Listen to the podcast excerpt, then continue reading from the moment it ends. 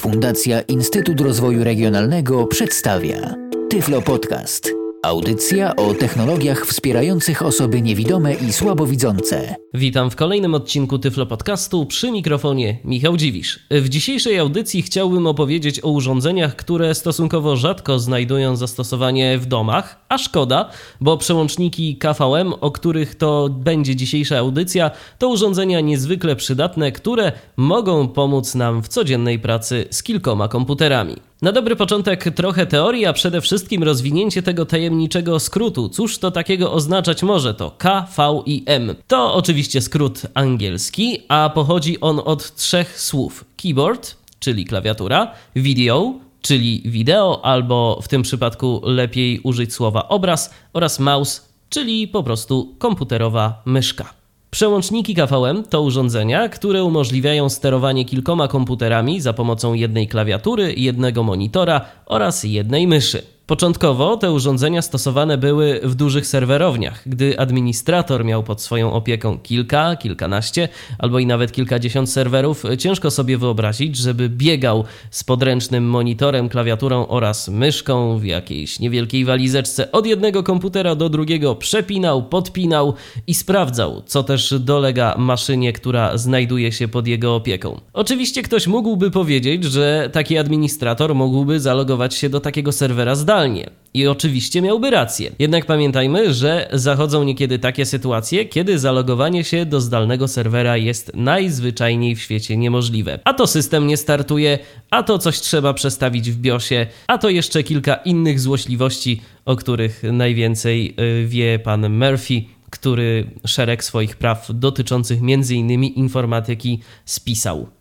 Skoro już mowa o przełącznikach KVM, to należy wspomnieć, że istnieje jeszcze jedna ich odmiana, mianowicie także przełączniki KVM z modułem IP.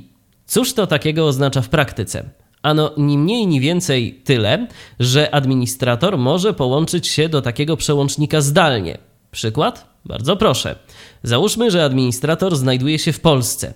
Serwerownia, w której zamontowany jest przełącznik KVM ze względu na mm, czynniki ekonomiczne albo po prostu na lepszą infrastrukturę znajduje się na przykład we Francji. W przypadku poważnej awarii serwera no, ciężko sobie wyobrazić, żeby administrator yy, pakował bagaże i jechał do tej serwerowni. Wiele może zrobić zdalnie. Jeżeli nie może zalogować się do systemu operacyjnego, na przykład za pomocą protokołu SSH, bardzo w tym momencie przydaje się taki właśnie przełącznik KVM wyposażony w moduł IP. Dzięki niemu administrator może zalogować się zdalnie i śledzić pracę maszyny już od momentu, kiedy zastartuje komputer i kiedy na ekranie widoczne są informacje i komunikaty wysyłane przez BIOS. Niestety, skoro mowa o przełącznikach KVM wyposażonych w moduł IP, mam dwie wiadomości i to obie złe. Pierwsza zła ze względu na cenę, bowiem najtańsze urządzenia tego typu kosztują w okolicach 2000 zł, natomiast druga zła dla niewidomych użytkowników komputerów. Niestety, moduły IP przełączników KVM nie są dla nas dostępne. Zazwyczaj to y, aplety Java, za pomocą których y, po wpisaniu odpowiedniego adresu do przeglądarki internetowej możemy sterować takim y, przełącznikiem. Często także odbywa się to z wykorzystaniem protokołów typu VNC. Niestety nie widziałem jeszcze przełącznika, który wspierałby korzystanie z protokołu RDP, czyli protokołu, jaki na przykład wspierają Windows i JOS. Nie widziałem także przełączników bazujących na protokołach Citrix. A gdyby nawet takie przełączniki i były, to pamiętajmy jeszcze, że konieczny do pełni szczęścia byłby tam zainstalowany system Windows z lokalnie postawioną kopią naszego screen readera. Oczywiście przełączniki bez modułu IP, jak i niewielkich rozmiarów domowe przełączniki KVM są dla nas jak najbardziej dostępne i bardzo wygodne. Już za moment pokażę zastosowanie takiego przełącznika oraz opiszę jego wygląd. Będę to czynił na przykładzie jednego z czteroportowych przełączników firmy firmy Aten. A jest to konkretnie model CS1734A. Skoro już o portach mowa, to warto by sobie powiedzieć, cóż to takiego są te porty w nomenklaturze mm, przełączników KVM. Port to miejsce, do którego możemy podłączyć e, komputer, którym chcemy sterować. Przełączniki mogą być dwuportowe, czteroportowe, ośmioportowe albo nawet kilkunasto lub też kilkudziesięcioportowe. Niekiedy bywa też i tak, że przełączniki można łączyć kaskadowo, a zatem możemy za pomocą jednego przełącznika sterować tak naprawdę kilkoma przełącznikami KVM oraz kilkudziesięcioma komputerami. Skoro przed sobą mam przełącznik czteroportowy, oznacza to, że mogę do niego przyłączyć cztery komputery i za pomocą jednej klawiatury, jednej myszki, a także jednego monitora sterować tymi urządzeniami. Jak taki przełącznik wygląda? Opis przełącznika zacznę od wyglądu jego tylnej ścianki, bowiem mamy tam najwięcej różnego rodzaju gniazd. Pierwsze gniazdo z prawej strony to gniazdo zasilania. Nie jest ono używane, przynajmniej przeze mnie, ale gdybym obsługiwał za pomocą tego przełącznika jakieś starsze komputery, które na przykład nie potrafią zasilać urządzenia z portu USB, wtedy musiałbym skorzystać z dodatkowego źródła zasilania, bowiem gdybym tego nie uczynił, przełącznik zwyczajnie nie chciałby pracować. Po lewej stronie gniazda zasilania mamy zwykłe gniazdko monitorowe w standardzie VGA. Tu przyłączamy najzwyklejsze najmniejszy w świecie monitor komputerowy, dla nas no może niekoniecznie przydatny, ale w końcu przełącznik tego typu nie był projektowany z myślą o niewidomych użytkownikach komputerów. Następne dwa gniazda, które znajdują się powyżej gniazda monitorowego, to zwykłe jacki stereo. I tu niespodzianka, firma Aten w swoich przełącznikach umożliwia przyłączanie zarówno głośników, jak i mikrofonu. Zatem, jeżeli komputery, którymi będziemy chcieli sterować za pomocą przełącznika KVM wyposażone będą w syntezę programową, będziemy mogli bardzo łatwo między nimi się przełączać i bez korzystania z dodatkowych e, urządzeń typu syntezator sprzętowy korzystać tylko i wyłącznie z jednych głośników i odsłuchiwać to, co na tych komputerach będą nam mówić nasze czytniki ekranów. A także gdyby naszła nas ochota nagrywać e, na jednym komputerze, a później na drugim, a potem jeszcze na przykład na trzecim z wykorzystaniem tylko i wyłącznie jednego mikrofonu, jak najbardziej również będzie to możliwe. Po lewej stronie dwóch stereofonicznych gniazdek e, znajdują się dwa porty USB. Te porty pracują jako huby w standardzie 1 1.1 możemy do nich przyłączyć dwa urządzenia, które będą widoczne e, przez te komputery, którymi będziemy chcieli sterować za pomocą przełącznika KVM. Natomiast jeszcze małe wyjaśnienie: te urządzenie, które podłączymy do jednego z portów USB naszego przełącznika, nie będzie widoczne jednocześnie na wszystkich e, komputerach. Będziemy mogli z niego korzystać tylko i wyłącznie na tym komputerze, który wybierzemy konfigurując nasz przełącznik aktualnie do pracy. Obok dwuportowego huba USB znajduje się niewielka szczelinka, która tak naprawdę do niczego nie będzie nam potrzebna, no chyba, że będziemy chcieli aktualizować firmware naszego przełącznika KVM. To właśnie mm, tu należy coś ostrego e, wsunąć oraz przełączyć ukryty tam przełącznik, który umożliwi dostęp do pamięci naszego przełącznika w celu aktualizacji. Po lewej stronie tej niewielkiej szczelinki znajduje się gniazdo RJ11, y, które umożliwi nam aktualizację oprogramowania w naszym KVM-ie. Czynimy to za pomocą specjalnego kabla, który z jednej strony zakończony jest właśnie wtyczką RJ11, a z drugiej strony portem szeregowym RS232. Tyle o urządzeniach sterujących, jakie możemy podłączyć do tylniej ścianki naszego przełącznika. Na tylniej ściance znajdują się także cztery porty. Te porty to nic innego jak e, trzy gniazda, o których teraz opowiem. Na dole każdego portu znajduje się gniazdo, które bardzo przypomina gniazdo monitorowe czyli to, do którego podłączamy monitor w naszym przełączniku. Natomiast y, różni się ono ilością pinów i producent kategorycznie zaleca, aby stosować odpowiednie kable, jakie są dostarczone z tym przełącznikiem. To gniazdo ma nieco więcej pinów, a podłączanie tam zwykłego kabla monitorowego może spowodować uszkodzenie urządzenia. Powyżej tego gniazda znajdują się dwa stereofoniczne jacki, jeden na głośniki, a drugi na mikrofon. W zasadzie nie ma znaczenia, co podłączymy z której strony, jest to oczywiście opisane kolorami, natomiast metodą prób i błędów możemy tu śmiało eksperymentować i zapewniam, że nic się nie stanie. Teraz przejdźmy do przedniej ścianki naszego przełącznika i znowu jego opis zacznijmy od prawej strony. Z przodu mamy tu dwa wejścia USB, jedno na klawiaturę, drugie na myszkę. W zasadzie tu również nie ma znaczenia, jakie urządzenie podłączymy do którego wejścia, w końcu to USB i działać będzie tak samo dobrze.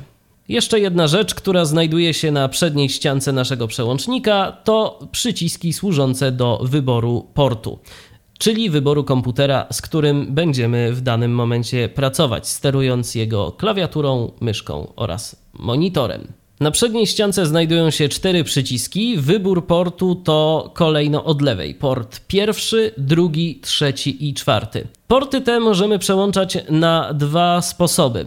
Jeżeli naciśniemy przycisk wyboru portu krótko, przełączy się nam tylko obraz, klawiatura i mysz. Dźwięk jak i hub USB obsługiwać będzie poprzednio wybrany komputer. Jeżeli natomiast przycisk wyboru portu wciśniemy na nieco dłużej, powiedzmy 1-2 sekundy, to przełączone zostanie wszystko. Zarówno monitor, klawiatura, mysz, jak i mikrofon, głośniki, a także obsługiwane urządzenia USB, które podłączyliśmy do tylnego wejścia naszego przełącznika. Kiedy wciskamy przycisk wyboru portu, Słyszymy charakterystyczne piknięcie. Ja teraz postaram się to zademonstrować. Mam nadzieję, że coś będzie słychać.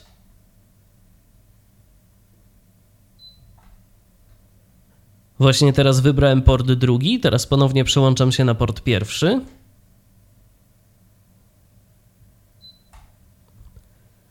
I tak właśnie wygląda długie przełączanie.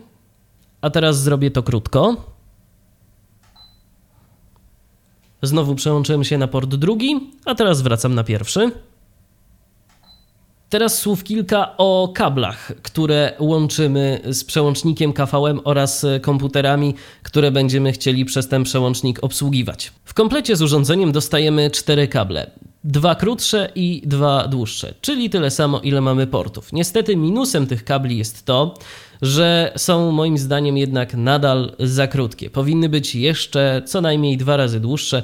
O ile dobrze pamiętam, to dwa kable to 1,2 metra, a dwa pozostałe kable to 1,5 metra. Minusem tych przewodów są także i wtyczki, które przyłączamy z jednej strony do wyjścia monitorowego naszej karty graficznej, a z drugiej do jednego z portów e, naszego przełącznika. Wtyczki te, aby przypadkowo nie wysunęły się z jednej lub z drugiej strony, przykręcane są za pomocą specjalnych wkrętów. Minusem są główki tych wkrętów, które posiadają specjalne wypustki, które teoretycznie powinny ułatwiać przykręcanie. Niestety w praktyce utrudniają, szczególnie jeżeli jeżeli źle złapiemy i na przykład e, jedna z tych wypustek zahaczy nam się o wtyczkę. A już szczególnie problematyczne jest to wtedy, kiedy wszystkie porty w naszym przełączniku są zajęte, a z tyłu robi się naprawdę całkiem niezła plątanina kabli. Skoro mowa już o kablach, niestety muszę powiedzieć, że kable te są też e, mało trwałe. Być może ja nie obchodziłem się z nimi nader delikatnie, ale po roku użytkowania i to niezbyt intensywnym, jeden kabel już mi się uszkodził. Pozostały jeszcze całe szczęście trzy sprawne, natomiast e, no niestety nie jest to dobrym świadectwem takiego przełącznika. Na jednym końcu kabla znajdują się trzy wtyczki. Wtyczka do gniazda portu, o którym mówiłem przed momentem, czyli ta, która jest bardzo podobna do wtyczki monitorowej, ale jednak nieco inna, podkreślam, to nie to samo co wtyczka monitorowa. Znajdują się tu także dwa stereofoniczne jacki, które wpinamy nieco wyżej do gniazdek nad gniazdem portu, tak jak mówiłem o tym przed momentem. Gniazda jackowe zabezpieczone są takimi miękkimi plastikowymi osłonkami. Z drugiej strony kabla mamy cztery wtyczki. Wtyczkę monitorową, którą podłączamy do standardowego wyjścia VGA naszej karty graficznej. Dwa stereofoniczne jacki, również zabezpieczone takimi miękkimi plastikowymi osłonkami. Te jacki podłączamy jeden do wejścia mikrofonowego naszej karty, a drugi do wyjścia głośnikowego. Oraz czwarta wtyczka to wtyczka USB. I właśnie za jej pomocą kontrolowane są wszelkie urządzenia peryferyjne, takie jak klawiatura, myszka oraz to, co podłączymy do huba USB znajdującego się na tylnej ściance przełącznika. Teraz jeszcze słów kilka o sterowaniu przełącznikiem z klawiatury. Oczywiście jest to możliwe, natomiast z niezrozumiałych dla mnie przyczyn nie działają komendy, które podane są w instrukcji obsługi. Doszedłem do tego, jak zmieniać porty naokoło i niestety nie jest to jeszcze to, czego bym sobie życzył, ale niestety już żadne inne kombinacje zwyczajnie nie działają. Być może coś na rzeczy ma tu czytnik ekranu, z którego korzystam, chociaż szczerze mówiąc nie podejrzewam go o to. Teraz zademonstruję, jak można korzystać z dwóch komputerów naraz przy wykorzystaniu właśnie przełącznika KVM. Teraz włączyłem odpowiednie kanały na mikserze. Jak słychać? Mam w tym momencie aktywny komputer, za pomocą którego rejestruję to nagranie. Może teraz jeszcze to zademonstruję. widok listy 62 z 90. Teraz chciałbym przełączyć się na drugi komputer, który również pracuje, na którym zainstalowany jest system operacyjny Windows. Tam jest NVDA uruchomione, również ze spikiem, ale ze spikiem, który nieco inaczej mówi. Mogę oczywiście wcisnąć nieco dłużej przełącznik drugi wyboru portu na KVM-ie.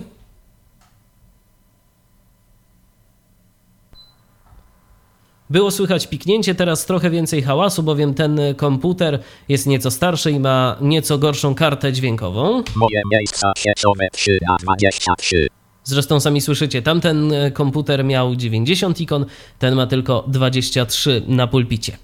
Teraz postaram się przełączyć na komputer pierwszy za pomocą klawiatury. Aby to zrobić w tym modelu przełącznika, naciskam dwa razy szybko scroll lock. Scroll lock wyłączone i naciskam cyfrę od 1 do 4. Wybieram port pierwszy i naciskam Enter. Windows 41 z 90. Lokalizacja C program file z micro Windows. Jak sami słyszycie, udało się przełączyć. Udało się przełączyć na komputer pierwszy, na port pierwszy przełącznika KVM. Teraz spróbuję jeszcze raz przełączyć się na port drugi. Scroll lock wyłączone. Dwa razy scroll lock. Dwójka. Enter. Notatnik 21 na 23. Jak widać działa. Ktoś by mógł powiedzieć, no to jest bardzo ciekawe zastosowanie tego urządzenia, ale po co ono nam się tak naprawdę może przydać e, w domu w trakcie korzystania z komputera? Mi osobiście przydaje się bardzo często do pracy, kiedy instaluję system i konfiguruję oprogramowanie na komputerze, który przyszedł do mnie do serwisu, ale spokojnie mogę sobie wyobrazić e, takie zastosowanie tego przełącznika również i w przypadku osób, które najzwyczajniej w świecie nie pracują e, w ten sposób co ja, a po prostu mają pod ręką kilka komputerów. Po co zaśmiecać sobie biurko dodatkowymi klawiaturami, myszkami i podobnymi rzeczami? Nawet i w przypadku komputera stacjonarnego i laptopa, kiedy aktualnie się nie przemieszczamy, w końcu można tego laptopa postawić gdzieś pod biurko, odpowiednio skonfigurować mu system, żeby nie wyłączał się po zamknięciu pokrywy. Można podłączyć go do przełącznika KVM i jeżeli przyjdzie nam ochota na nim popracować, bo na przykład mamy tam jakieś istotne pliki, to można za pomocą kilku klawiszy albo po prostu wyboru odpowiedniego portu z panela przełącznika bardzo szybko do tego naszego laptopa się dostać, a kiedy coś już na nim zrobimy, co musieliśmy zrobić, można się bardzo szybko przełączyć na komputer stacjonarny, na którym pracowaliśmy. Wszystko za pomocą jednej klawiatury, jednej myszki, jeżeli ktoś używa, jednych głośników, no i jednego także monitora, jeżeli komuś jest potrzebny. Mimo tych mankamentów, jakie posiada opisywany przeze mnie przełącznik, CS1734A firmy Aten. Polecam tego typu rozwiązania. Być może ktoś ze słuchaczy Tyflo Podcastu trafi na urządzenie, które posiada lepsze i dłuższe kable i być może uda się komuś trafić na lepsze urządzenie, bo sama idea jest naprawdę bardzo moim zdaniem zacna i warta tego, żeby ją wykorzystywać, tym samym ułatwiając sobie życie. Jeżeli ktoś ma jakieś do mnie pytania związane z tym przełącznikiem albo po prostu z samą ideą urządzeń typu KVM, to oczywiście tradycyjnie zachęcam do kontaktu. Mój adres poczty elektronicznej to michal.dziwisz.tyflopodcast.net Przypominam, michal.dziwisz.tyflopodcast.net Dziękuję za uwagę i do usłyszenia. Był to Tyflo Podcast. Audycja o technologiach wspierających osoby niewidome i słabowidzące. Audycja współfinansowana ze środków Państwowego Funduszu Rehabilitacji Osób Niepełnosprawnych.